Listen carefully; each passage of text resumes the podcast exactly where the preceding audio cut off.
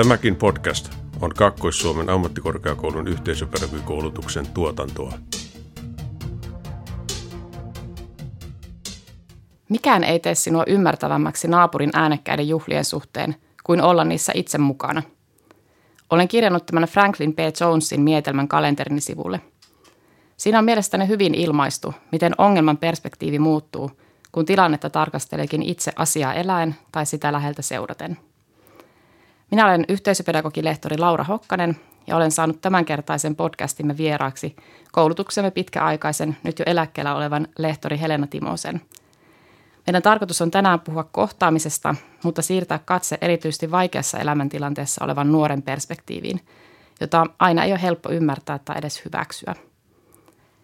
Helena, nuorisoalalla puhutaan jonkun mielestä jo kuluneestikin kohtaamisen merkityksestä. Mistä hyvä kohtaaminen sinun mielestäsi rakentuu, eli mistä siinä on kyse? No tavallaan voitaisiin lähteä tämmöisestä hyvin, hyvin kuluneesta termistä kuin tasavertainen dialogi – Eli miten se muodostuu. Siis monta kertaa me kuvittelemme, että olemme dialogissa jonkun kanssa, mutta tosiasiassa puhumme monologisesti. Eli minä puhun, sinä kuuntelet ja odotat milloin minä lopetan, että pääset tästä tilanteesta pois.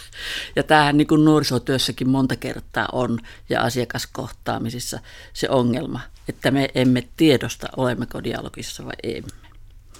Ja sitten tavallaan, että miten tähän päästään, niin se, se onkin sitten aika aika iso ongelma ja monta kertaa ja se on tavallaan semmoisen harjoittelun tulos. Eli sinun pitää opetella kuuntelemaan ja kuulemaan. Eli on aivan eri asia kuunnella jotakin, mutta sitten myös kuulla jotakin. Ja siihen sisältyy se, että ihminen sanoo paljon sen ohi, mitä hän sanoo. Ja sitten siihen liittyy myös tämmöinen niin kehonkielen harjoittelu – että tutkitustihan on näin, että 55 prosenttia sitä viestinnästä, mitä tapahtuu esimerkiksi sinun ja minun välillä, niin tapahtuu kehon kielellä, jota tavallaan ei tavallisesti ainakaan niin havainnoida, että mitä se ihminen sanoo, mitä sen kehon kieli sanoo, mitä sen katse sanoo, millä tavalla se on tässä tilanteessa mun kanssa. Ja se on semmoinen moninaisten harjoittelujen tulos. Ja sitä ei pidä ottaakaan niin kuin esimerkiksi ö, yhteisöpedagogi-opiskelijat monta kertaa kysyy, kun tätä harjoitellaan, että miten siihen pääsee. Mutta se on vuosien tulos, että siihen ei pääse hetkessä. Että siihen ei pamahdita, sitä harjoitellaan. Ja sitten toinen, toinen asia, mikä minusta on erittäin tärkeää, niin on se, että meillä on yhteinen kieli. Eli meillähän on erikseen se formaalikieli, mitä me puhutaan, ammattikieli, mitä puhutaan – mutta sitten on se kieli myös, mitä asiakkaat puhuu. Että ymmärtävätkö he, mistä on kysymys, mitä minä puhun, mikä heidän kielensä on. Ja tämä esimerkiksi tämmöinen vanha jo eläkkeellä oleva huomaa monta kertaa tällä hetkellä seuratessa nuorisoa ja nuorison toimintaa ja muuta, että minä en aina edes ymmärrä sitä kieltä, mistä on puhe.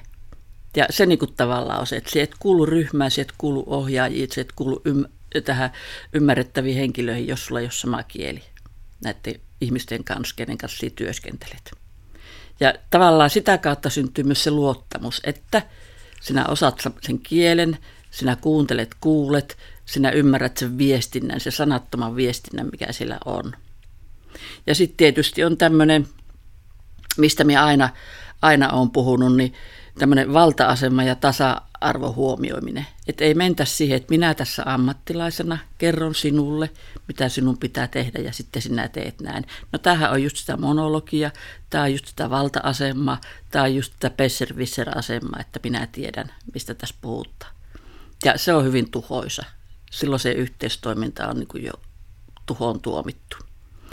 Et luottamuksen rakentaminen perustuu siihen, että ei ole valta-asemia – ja sitten on tämmöinen asia, mikä on meille ihmisille hyvin, hyvin vaikeaa, epävarmuuden sieto.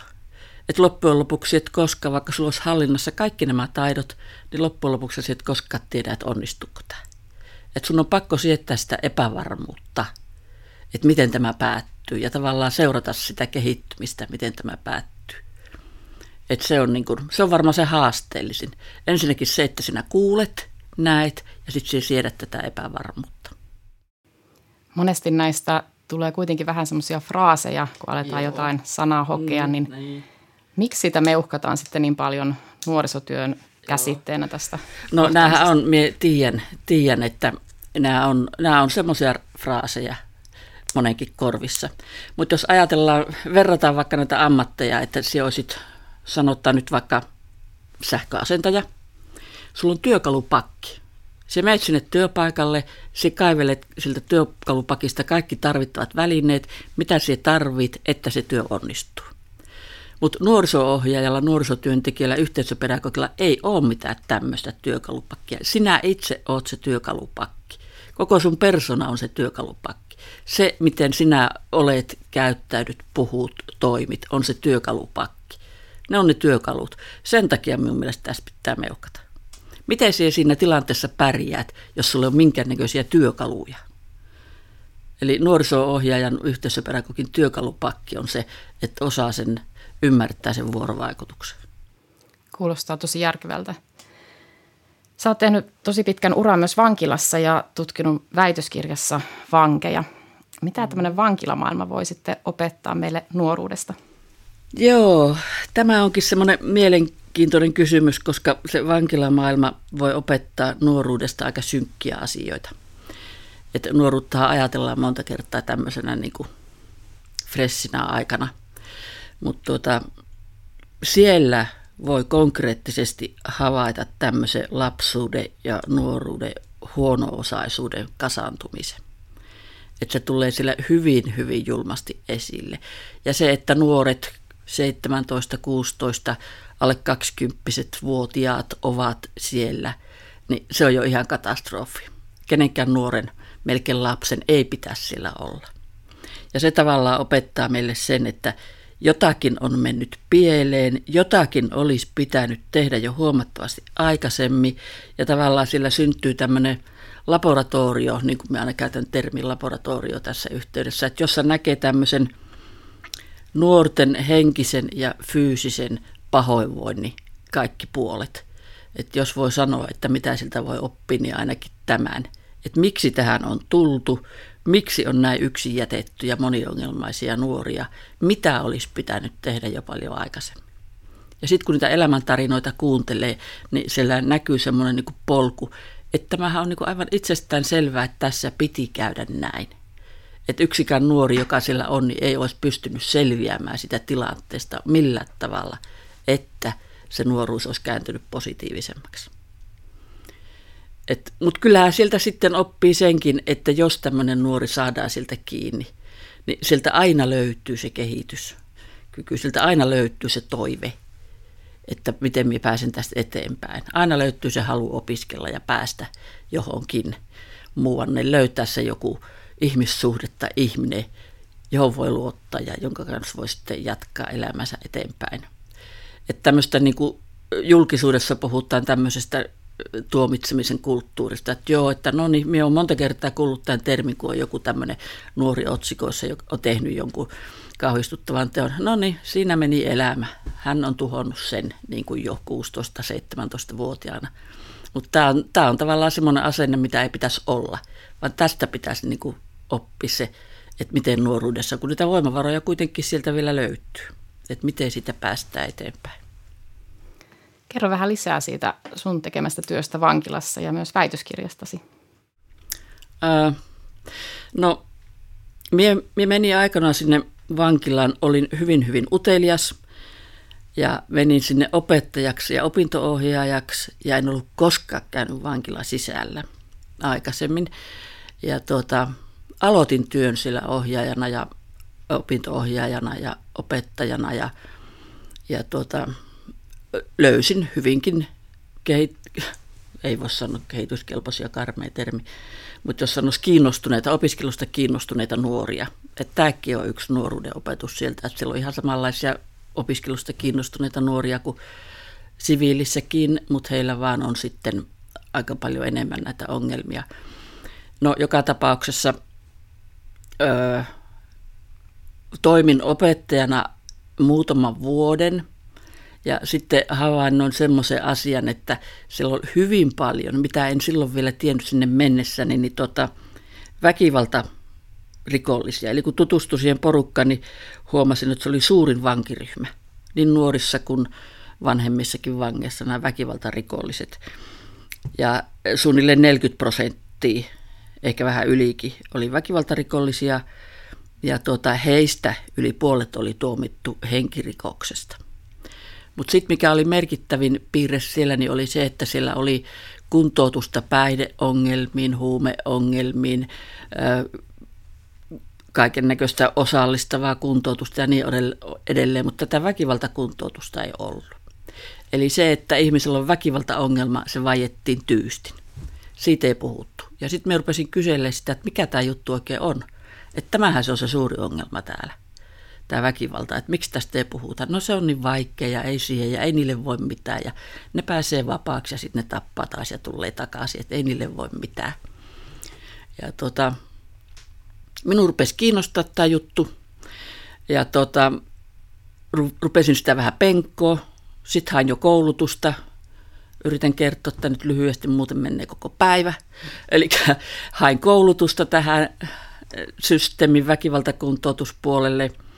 Ja tuota, koulutuksen jälkeen ryhdyin vetämään tämmöistä väkivaltaryhmää niin sanotusti, eli kuntoutusryhmää. Vedin niitä sillä yhdeksän vuoden ajan ja sitten kiinnostuin sen työohella seuraamaan tuloksia, tuleeko siitä mitään. Ja tuota, aluksi ei ollut tarkoitus tehdä mitä sen kummempaa, että minä vaan niin kuin itselleni, että mitä tämä homma nyt tuottaa. Mutta siitä sitten pikkuhiljaa minä sain semmoisen seitsemän uhria, väkivaltamiestä vapaaehtoisena mukaan siihen tutkimukseen, joka, jotka suostui siihen, että mies seura, seuraa ja elämää ensin vankilassa kuntoutuksen aikana, sitten siviilissä kuntoutuksen jälkeen. Ja tuota, heidän elämänsä seurasi yhdeksän vuotta ja sitten vähän yli ja sitten siitä tein tämän väitöskirjan, että miten tämmöinen väkivaltakuntoutus toimii vankilassa, miten se toimii siviilissä, miten se vaikuttaa siihen käyttäytymiseen, elämän syrjään pääsemiseen, työelämään pääsemiseen ja, ja tuota, tuomioiden vähenemiseen. Eli se on lyhykäisyydessä se idea. No miten tuollaisessa tapauksessa löysit itsestäsi tämmöisen ammatillisen kohtaajan ja ymmärtäjän, kun vastassa oli kuitenkin ihmisiä, joiden kaikkia tekoja ei voinut mitenkään hyväksyä? Ää, ammatillinen kohtaaja ja ymmärtäjä. Niin tuota, tuota, tuota.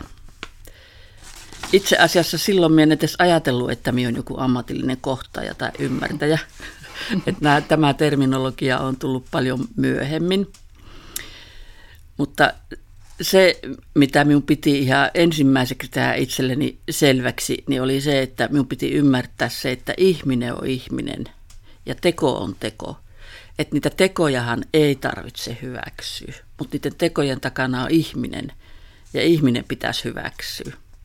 Että jokaisen näiden tekojen takaa ja jokaisen tämmöisen miehen, nämä nyt oli pääasiassa miehiä, niin tota, jokaisen tarinasta löytyy semmoinen, että miksi tähän asiaan on päädytty, mitä siltä taustalta löytyy. Ja se oli musta se tärkein asia. Kyllähän se teosta on tuomio annettu tuomioistuimessa. Ja mulla ei ole niin mitään oikeutta enää vankilassa jatkaa sitä tuomioa tuomitsemalla ihmistä, että se ei kuulu mulle. Että se on tehty oikeusistuimessa. Mutta se, että mikä tähän tekoon on johtanut, miksi tämä ihminen on toiminut näin, mikä se historia on, niin sen ymmärtäminen tavallaan nosti esille sen, että ne ihmiset rupesivat pikkuhiljaa luottamaan, että tämä on oikeasti niin kuin kiinnostunut tästä asiasta. Että ensin hänen reaktiot oli, että onhan nämä höpinät kerrottu kaikille ja luen ne paperit ja, ja sieltähän sinä näet. Mutta minä huomasin itsessäni semmoisen, että kun minä luin niitä papereita, niin minä huomasin ennakkoasenteen, että mulla on ennakkoasenne tätä ihmistä kohtaa, joka nyt on tulossa minua tapaamaan, koska me luin ne paperit, että mitä kaikkea hän on tehnyt. Minä lopetin niiden paperitten lukemisen. Ja sitten minä pyysin, että kerro. Ja ne asiakkaathan ei useinkaan uskonut, että tota, minä en tiedä. Minä sanoin, en tiedä, minä en ole lukenut sun papereita. Kerro minulle. Niin sitä kautta se tavallaan niin kuin lähti. Sitten vankilassa huut kiertää hirveän nopeasti. Ja sitten siellä rupesi tuota, kiertää huhu, että siellä on se tyhmä opinto joka ei tiedä mitä, että menkää, kertokaa. Ja tiesihän me, että mua jujutetaan monta kertaa ja asioita kaunistella ja niin edelleen. Mutta kun kerta toisensa jälkeen palaat ja palaat ja palaat ja utelet ja utelet ja utelet, niin pikkuhiljaa sieltä löytyy se. ydin. Ja pikkuhiljaa sitä kerrotaan, että mikä se asia on oikeasti, mikä on mihinkin johtanut. Mutta sekin vaatii sitä kärsivällisyyttä. Sitten se vaatii sitä epävarmuuden siettoa. Että joku ihminen voi sanoa, että mä olen tässä, unoha koko juttu ja niin edelleen. Mutta se, se nyt oli siellä ihan joka päivästä. Ja ne ihmiset on semmoisia, että ne on tottunut viranomaisiin. Ne kyllä tietää, miten viranomaista kuljetetaan. Että se, se on taito. Ja siihen varmaan, kun ummikkona meni silloin vankilaan, niin se oli varmaan semmoinen, että jälkikäteen kuuli, että siellä oli lyöty veto, että puoli vuotta se kestää. Ja pojat, kun elämä on sillä tylsä, niin voidaan sitä lyödä veto, että miten tuota voidaan höplättää ja miten kauan se täällä kestää. Mutta siitä se pikkuhiljaa muuttuu. Mutta se pitää sietää. Eihän siinä ole kysymys ää, työntekijän niin kuin minästä. Että se nyt on ihan sama, mitä ne ihmiset koettelee sillä työntekijöiden kanssa. Se on heille ajanvietettä ja se, sen ne osaa, mutta, mutta se, että miten pääset siihen asiaan jutun juureen, niin se on se tärkein. Mulle itselle tulee mieleen, kun olen lukenut väitöskirjasi, että, että tavallaan olet saanut rakennettua myös aika hyvän luottamussuhteen näihin ihmisiin, niin, niin luuletko, että se on oikeasti luottamusta myös teidän välillä syntynyt? Mistä se, miten se onnistui rakentumaan? Kyllä minä luulen, että se oikeasti on, koska ainakin tämän porukan kanssa, mikä sitten loppujen lopuksi valikoitu siihen väitöskirjaan tutkimusryhmäksi, niin tämän porukan kanssa piettää yhteyttä vieläkin. Ja vaihdetaan kuulumisia ja niin edelleen. Ei jatkuvasti, mutta kuitenkin, niin kuin nyt yleensä tuttavien kanssa vaihdetaan. Ja tavallaan se, että se luottamuksen rakentuminen perustui siihen, että kun esimerkiksi tätä kuntoutusryhmää vein, siihen kuului ryhmäkokoontumisia, sitten siihen kuului yksilötapaamisia. Niin sinähän allekirjoitettiin tämmöinen molemminpuolinen vaitiolosopimus. Mikään, mitä siinä ryhmässä puhutaan, mitään, mitä ne mulle puhuu, niin ei lähde eteenpäin ilman heidän suostumusta. Paitsi jos sillä ilmenee joku vakava rikos, joka on jäänyt selvittämättä. Eli sitä piettiin. Me ei mitä kioskikeikkoja tai tupakkaaskin näpistämisiä tämmöisiä ei, mutta jos sillä on joku vakava rikos, henkirikos tai paha pahoinpitely tai tämmöinen, niin se on semmoinen, josta mulla oli sitten velvollisuus ilmoittaa eteenpäin, jos tämmöisiä ilmeni. Mutta kaikki muu jäi siihen huoneeseen. Ja sehän oli tietysti selvä juttu, että niin kuin ensimmäisten vuosien aikana, niin tuota, eihän nämä ihmiset välttämättä siihen uskonut.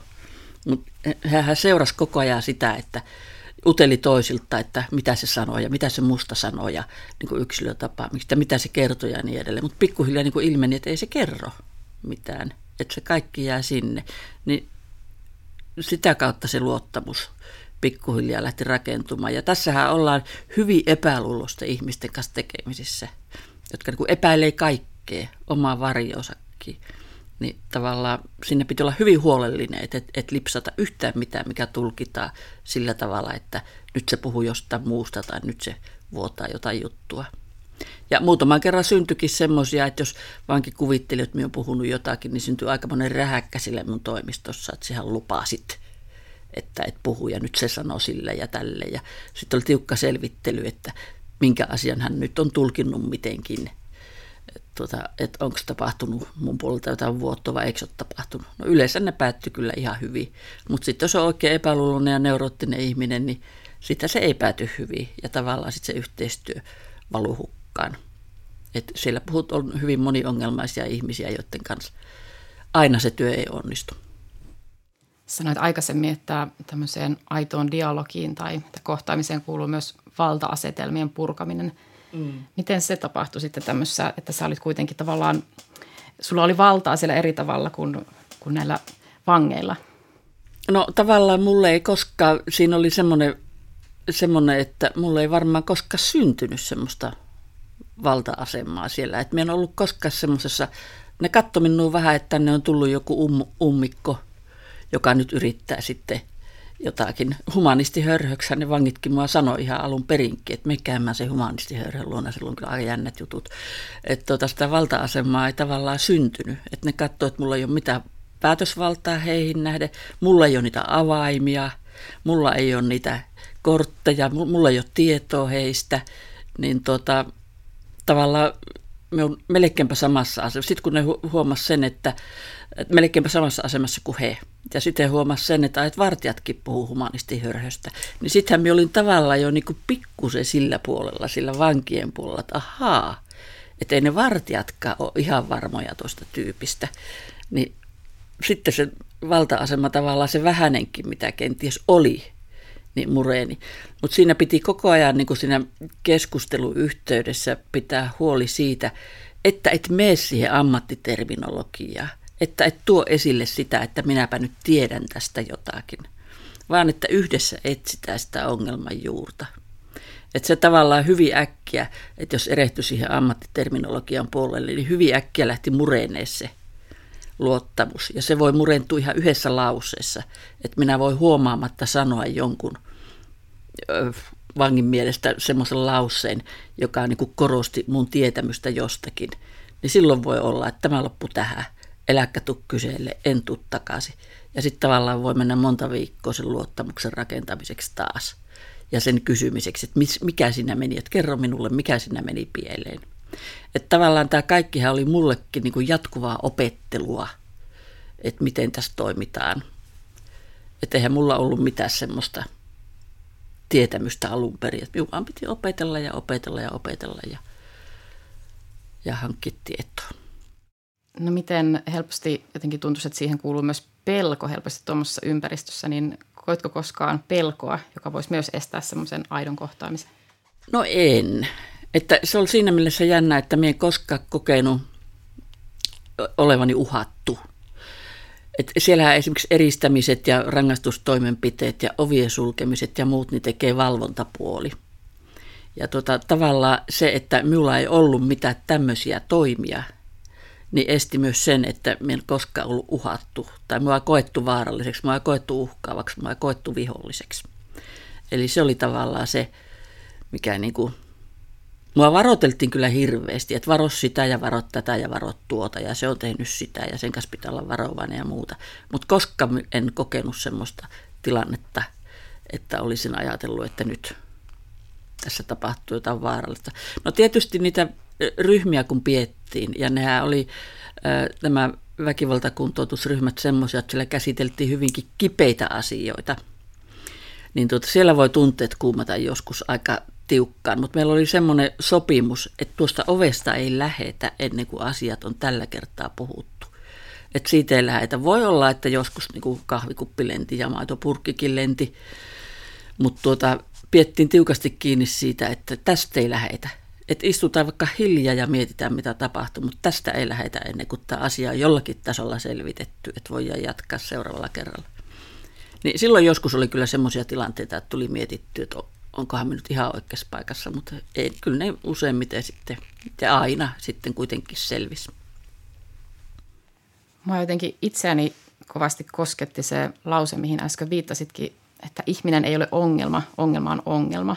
Tuossa sun mm. väitöskirjasta, niin mietin vaan sitä, että se helposti ehkä ymmärretään myöskin vähän semmoisena päänsilittelynä tai tämmöisenä juurikin siinä humanistihörhöilynä, että, että aina ymmärretään kaikessa asiassa, niin – Miten sä tällaisiin kommentteihin itse suhtaudut? Öö, no joo, en just mitenkään. Jokaisella on oikeus mielipiteessä. En, sanotaan suoraan, että en ole juuri hirveästi kiinnittänyt niihin huomioon. Me, öö, me on varmaan tämä humanistihörhö-termin kanssa elänyt niin monta kymmentä vuotta, että et, tuota, jokainen on mitä mitä on. Mm. Mitä, siihen, ei... mitä siihen voisi sanoa? Ei me rupea pakko käännyttää kenenkään mielipidettä. Että. Näinpä. Voisi ehkä vähän puhua siitä, että, että koko ajan tulee median kautta kaikkea tämmöisiä nuorisokuvia, missä joku nuori tai nuorisojoukko on tehnyt hirvittävän teon, ehkä pahimmillaan mm-hmm. riistänyt jonkun ihmisen joka hengen, niin, niin. sitten monesti näistä alkaa aika pahakin keskustelu julkisuudessa, jossa sitten näitä väärin tehneitä halutaan rangaista aika kovalla kädellä. Mm-hmm. Miten sä itse ajattelet, että tarvitseeko tällainen nuori kuitenkin jonkinlaista ymmärrystä ja tukea ja, ja miten sitä ammattilaisena voi toteuttaa? Joo, tota, no nythän on nämä viimeisimmät, mitkä on sattunut, niin nämä on aika järkyttäviä ja sitten on seurannut sivusta sitä keskustelua. Ja tuota, että miten julkisessa keskustelussa hyvinkin nopeasti haetaan sitä kovaa tuomioa, kovaa rangaistusta ja se tekijähän on tietenkin aina sillä framilla ja hänelle vaaditaan kovinta mahdollista rangaistusta. No se rangaistus toki tulee, ainahan se tulee ja sen pitääkin tulla, mutta tavallaan se, että ymmärrän kyllä tämä ihmisten pelon ja ymmärrän uhrien tuskan, mutta kun ei näissä jutuissa ole koskaan voittajia. Et siinä on puoli ja toisin tuhotut elämät. Et se on ihan tosiasia. Ja tuota, aina kun minä näitä seuraan, niin minä jäin miettimään sitä tekijää, että miksi tähän on tullut. Mitä ihmettä silloin tapahtunut, että esimerkiksi nuori tappaa toisen nuoren, tai että vahingoittaa toista ihmistä, tai että pahoinpitelee. Että jotain on mennyt tosi pahasti pieleen. Että niin kuin tuossa aikaisemmin jo puhun, että millainen Frami se vankila on, että, että miten sillä nähdään tämä nuoruuden tai nuoruus yleensä, että millaisia, millaisia nuoria sinne tulee. Niin, aina tulee mieleen se, että mikä tämän nuoren tausta on. Koska sehän on ihan selvää, että se nuorihan ei voi hyvin. Ei se riemukseen ketään tapaa eikä se tahallaan sitä tee. Että jotta tietenkin teko on tahallinen ja, ja joskus jopa suunniteltu, mutta miksi? Että se on se kysymys, mikä, mikä mua aina jää vaivaamaan.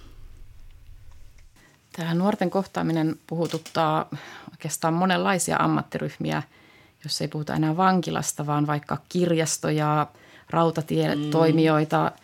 kauppakeskuksissa työskenteleviä ja, ja siellä usein nousee myöskin se ajatus sitä massoittaa liikkuvista nuorista, jotka sitten koetaan uhkana ja pelkona. Niin miten sun mielestä pitäisi suhtautua tällaisiin nuoriin, jotka rettelöi julkisilla paikoilla tai hankaloittaa toisten ihmisten työtä? Minä olen aina sanonut, että ei ainakaan pitäisi pelätä, että pelohan haistaa, kun nuoret haistaa se erittäin hyvin. Ja sittenhän syntyy tämä, että ahaa, kokeillaanpas, miten tuon kantti kestää. Tähän luokassa opettajat tunnistaa oikein hyvin. Ja, tuota, ja tavallaan niin kuin ihan kaikkeen, mitä nuoret nyt silläkin kirjastossa tai rautatieasemalla tai jossakin tekee, niin se nuoris, nuoruushan on ärsytystä ja, ja huomiohaku. Et ihan kaikkea nyt ei kannata kiinnittää huomiotakaan, mutta niin kuin puhuin tuosta kehonkielestä jo aikaisemmin, niin – se kehonkielihan kertoo hirveän paljon. Ja ihminenhän määrätyssä tilanteessa vaistoo toiset. Jos olet nuorisojoukossa hyvin varullas ja vähän pelokaskin ja niin edelleen, niin kyllä ne penskat sen haistaa. Ja sitten alkaa se, että miten tämä opettaja nyt suahan tästä luokasta pihalle itkien ja niin edelleen. Nämä on ihan tavan tarinoita. Eli semmoinen, että pitäisi uskaltaa olla oma itsensä – ja pitäisi uskaltaa ihan rohkeasti mennä siihen porukkaan, pitäisi uskaltaa ihan rohkeasti kysyä kuulumisia ja pitäisi uskaltaa pitää se tilanne semmoisena, että jos siihen menetät malttis, niin silloinhan se peli on menetetty. että silloin sitä on vaikea kelata enää takaisin. Ja se, että niin kuin siinä ensimmäisessä kohtaamisessa, niin ei sun tarvitse kauheasti mitään saavuttaa. Että tutustut ihmisiin – katot millaisia ne on. Ne nuoret tulee uudestaan sinne kirjastoon ja ne tulee uudestaan sinne nuorisotiloihin ja ne tulee uudestaan niihin tapahtumiin. Ja se tapaat heitä monta ja monta kertaa. Kertaheitolla ei tarvitse tapahtua yhtään mitään, paitsi se, että näette toisenne.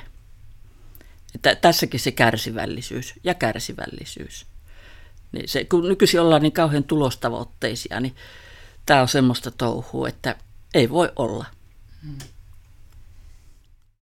Laajemmin ehkä tuo nuorten pahoinvointi on tosi ajankohtainen aihe ja, ja myös yhteisöpedagogit työskentelee monet aika haastavissakin ympäristöissä, vaikka lastensuojelussa, niin mm. sä kerroitkin sitä miksi-kysymyksestä, mutta mitä ihmettä meidän yhteiskunnassa sitten pitäisi tapahtua, että lapsilla ja nuorilla menisi jotenkin paremmin? No jos nyt seurataan tätä yhteiskuntaa nykypäivänä, joka on tavallaan nuorille ja lapsille valmiiksi luotu – Eli me olemme sen tehneet tämmöiseksi. Ja nyt jos seurataan tätä nuoriso esimerkiksi uutta vaikuttamisyritystä ympäristön puolesta ja niin edelleen ja niin edelleen, niin tämä yhteiskunta, minkä olemme tehneet nuorille, niin ei olekaan turvallinen. Et nuorethan kokee itsensä aika turvattomiksi, lapsetkin kokee itsensä aika turvattomiksi. Ja tuota, puhutaan ilmastonmuutoksesta ja maapallon tuhosta ja niin edelleen. Nämä on semmoisia puheita, jotka aiheuttaa pelkoa, ne aiheuttaa turvattomuutta, ne aiheuttaa epätietoisuutta tulevaisuudesta. Ja tavallaan se, että niin kuin yksi nuori sanoi, että te olette tehneet minulle maailman, joka minun pitäisi parantaa. Eli tavallaan me aikuiset ollaan saatu aikaiseksi semmoinen tilanne, jossa nuorten pitäisi ottaa vastuuta, niiden pitäisi pärjätä, niiden pitäisi tuota, olla hyvin aikuisia tilanteessa, jossa mekään emme ole olleet aikuisia, vaan on tehty tämmöinen yhteiskunta, joka on meille kaikille melko haasteellinen tällä hetkellä. Ja samaan aikaan niin vaaditaan nuorilta aika nopeata aikuistumista, nopeata vastuunkantoa, mutta sitten jos nuorilta kysytään, niin nuorten mielestä heitä ei kuitenkaan oteta vakavasti. Et esimerkiksi meidän koulutuspolitiikkahan on semmoinen, että hyvin nopeasti vaaditaan ää, sitä ammatinvalintaa, nyt valitse se koulutus, nyt käy nopeasti se koulutus, nyt men nopeasti töihin, rupe maksamaan veroja, jotta me eläkeläiset sitten pärjättään paremmin, kun maksetaan näitä, saahan nämä eläkkeet ja niin edelleen. Mutta samaan aikaan kuitenkaan sitä nuorta ei kuunnella. Että jos kysytään koulutuspolitiikastakin, jos kysyt nuorilta, että kuinka moni nuori on pystynyt vaikuttamaan siihen, että millainen hänen tulevaisuus esimerkiksi koulutusmaailmassa on, niin kukaan nuori ei ole pystynyt vaikuttamaan siihen. Päätökset on tullut muualta, ne annetaan valmiina, mutta sinä otat vastuun ja kannat sen vastuun. Eli jos tästä kysyttää, että mitä pitäisi tapahtua, niin olisikohan syytä, että tässä on selvä ristiriita. Vaadita aikuistumista vastuunkantoa, mutta samalla ei oteta päätöksentekoon mukaan. Että olisikohan syytä kuunnella niitä nuoria, ottaa siihen päätöksentekoon mukaan, antaa vähän enemmän aikaa sille kypsymiselle. Tutkittu juttuhan on, että aivotkaahan ei ole kypsät vasta kuin 25-vuotiaana, jos sittenkään. Eli miksi pitäisi jo 16-vuotiaana päättää, mitä minä teen? Että eikö sitä voisi vähän aikaa antaa niin kuin harkita, tutustua, vähän väljyttä siihen opiskeluun, vähän väljyttä niihin työharjoitteluihin – mukana päätöksenteossa. Ei tämä niin vaikeaa minusta olisi. Mutta miten se nykyyhteiskuntaa saadaan? Niin se onkin sitten toinen kysymys. Sen jos tietäisin, niin olisi aika viisas, että miten se sinne niin kuin upotetaan.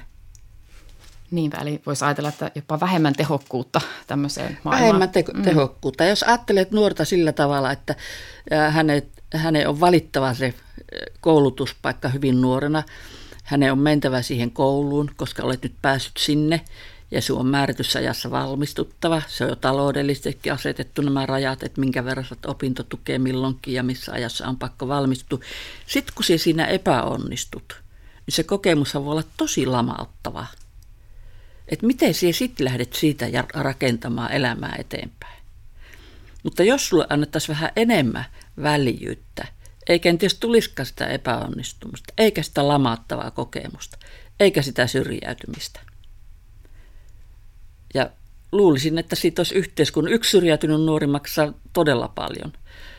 Että tämmöisestä pienestä väljyydestä niin voisi olla kenties jopa hyötyä. Se ei tarkoita sitä, että lasketaan nyt nuoret ajelehtimään ja miettimään sitä sun tätä, ja eikä seurata mitä sillä tapahtuu, vaan tämmöistä niin kuin pikkusen höllempää otetta. Me jaettiin aikaisemmin yhteinen työhuone täällä Xamkissa ja noita ajoilta on mulle jäänyt erityisesti mieleen sellainen vangin kirje, jonka luit mulle ääneen hänen, tämän vangin luvalla. Me myös myöhemmin se julkaistiin me yhteisessä kirjassa tai artikkelikokoelmassa ja se jotenkin puhutteli itseäni siitä, että tämä vanki oli löytänyt jonkinlaisen, ainakin yhden selviytymistrategian myös siellä vankilan muurien sisällä – ja olisi mukava päättää tämä meidän podcast-jakso tähän kirjeeseen, koska se tuo jotenkin ainakin itselle semmoisen ymmär, ymmärryksen tuulahduksen myös vangin eli ihmisen elämästä. Joo. Eli luenko tämän kirjeen? Ole hyvä. Äh, elämä vankilassa. Ajatellaanpa, että lähdet elämysmatkalle tuntemattomalle planeetalle – Matkustat pienessä kopperossa johonkin tuntemattomaan maailmaan, vankilaan. Narikassa sinut otetaan vastaan, riisutetaan alasti, niin ruumiillisesti kuin henkisestikin. Vaihdat identiteetin ja nimesi numeroon esimerkiksi 229 98. Sillä, nimellä, sillä numerolla sinua kutsutaan tästä eteenpäin. Menetät vaatteesi, saat tilalle löysän hullun verkkarin, joka on jokaisella samanlainen. Et erotu enää muista mitenkään. Saat sellin lakanat ja pesuvälineet, kuulet paljon sääntöjä, ensin vankilan säännöt ja sitten vankien omat säännöt, jotka eivät ole paperilla, mutta ne sinun pitää tietää ja oppia hyvin nopeasti ja hyvin tarkkaan. Katselet ympärillesi niin sanottuja tulevia kavereitasi. Ne tutkii sinua, kyselee tuomiota ja sitä, mihin kastiin kuulut rikollismaailmassa. Sinut luokitellaan mitättömäksi tai isoksi tekijäksi, mutta kumpikaan rooli ei ole hyvä. Sinun pitää joko vetää jokin rooli tai yrittää olla oma itsesi. Päivästä toiseen teet jotain kiinnostavaa, lainausmerkeissä kiinnostavaa työtä, jonka opit noin viidessä minuutissa. Siinä sinun tuomion aikainen haasteesi työelämässä. Samaa naputusta vuodesta toiseen niin kauan kuin olet siellä. Menet ruokailuun, jonotat kolme kertaa päivässä, prikka kädessä, sadan miehen jonossa, jotain ruokaa, mitä et halua syödä. Näin päiväsi menevät. Haaveilet vapaudesta. Noina aikoina, kun odotettu sellien lukitseminen tapahtuu kello 17, saat omaa aikasi seuraavaan aamuun. Tuona aikana voit riisua suojavarustuksesi, roolisi ja olla oma itsesi, kunnes avainnippu taas kolahtaa ja alkaa uusi samanlainen päivä. Pelkoinesi, rooleinesi, ikävinnesi, huolinnesi ja sama jatkuu päivästä päivään tuomiosi loppuun. Mitä kirjat merkitsevät minulle tässä ympäristössä? Mitä kirjat yleensä merkitsevät minulle? Minulle kirjat ovat täällä ennen kaikkea mahdollisuus. Ne auttavat tilanteessa kuin tilanteessa. Uskaltaisin väittää, että jopa paremmin kuin muut ihmiset. Kirjaan tarttuessa kaikki on mahdollista. Kaikki mitä, tiedän kaiken, mitä kirjoilta voi odottaa. Sitä en tiedä, mitä ihmisiltä voi odottaa. Kirjallisuus merkitsee minulle vapautta. Lukeminen ja kirjoittaminen ovat täällä vapautta äärimmäisessä muodossaan. Kirjojen avulla voin olla oma itseni. Voin vahvistaa omaa identiteettiäni. Kirjojen avulla voin selvitä tästä vankilasta. Uskon, että vankila on pahempi, ö, vankila on paljon pahempi, henkinen vankila on paljon pahempi kuin fyysinen. Ajatuksen lento ja sanojen voima, mikään ei korvaa niiden tuomaa vapauden ja kaikkivoipaisuuden tunnetta. Voi kuulostaa hyvin klisee, kliseiseltä, mutta minulle kirjallisuus on tietoa. Olen aina pitänyt lukemista sivistävänä harrastuksena, mutta vasta viime aikoina olen ymmärtänyt, kuinka paljon vähemmän tietäisin maailmasta, toisista kulttuureista ja historian tapahtumista, jos lukemi, lukemiseni olisi jäänyt pakollisten koulujen oppikirjojen tasolle. Mieleen nousukin, nouseekin kysymys, onko mikään harrastus sivistävämpää kuin lukeminen. Olen tietämättäni vuorannut elämäni ja sellini kirjallisuudella. Tämä kehitys oli osin tiedostamaton. Äärimmäiseksi heittäytyen voisi sanoa, että kirjallisuus on jonkinlainen elämän tarkoitus. Ihan sitä en kuitenkaan uskalla vielä allekirjoittaa. Uskallan kuitenkin sanoa, että kirjallisuus on maailman hienoin ja kaunein asia. Sillä rakkaus kirjallisuuteen ja kirjoihin auttaa elämässä tilanteessa kuin tilanteessa. Nyt en uskalla edes ajatella, millaiseksi elämäni olisi muodostunut, ellei maailmassa olisi kirjoja. Kiitos. Kiitos.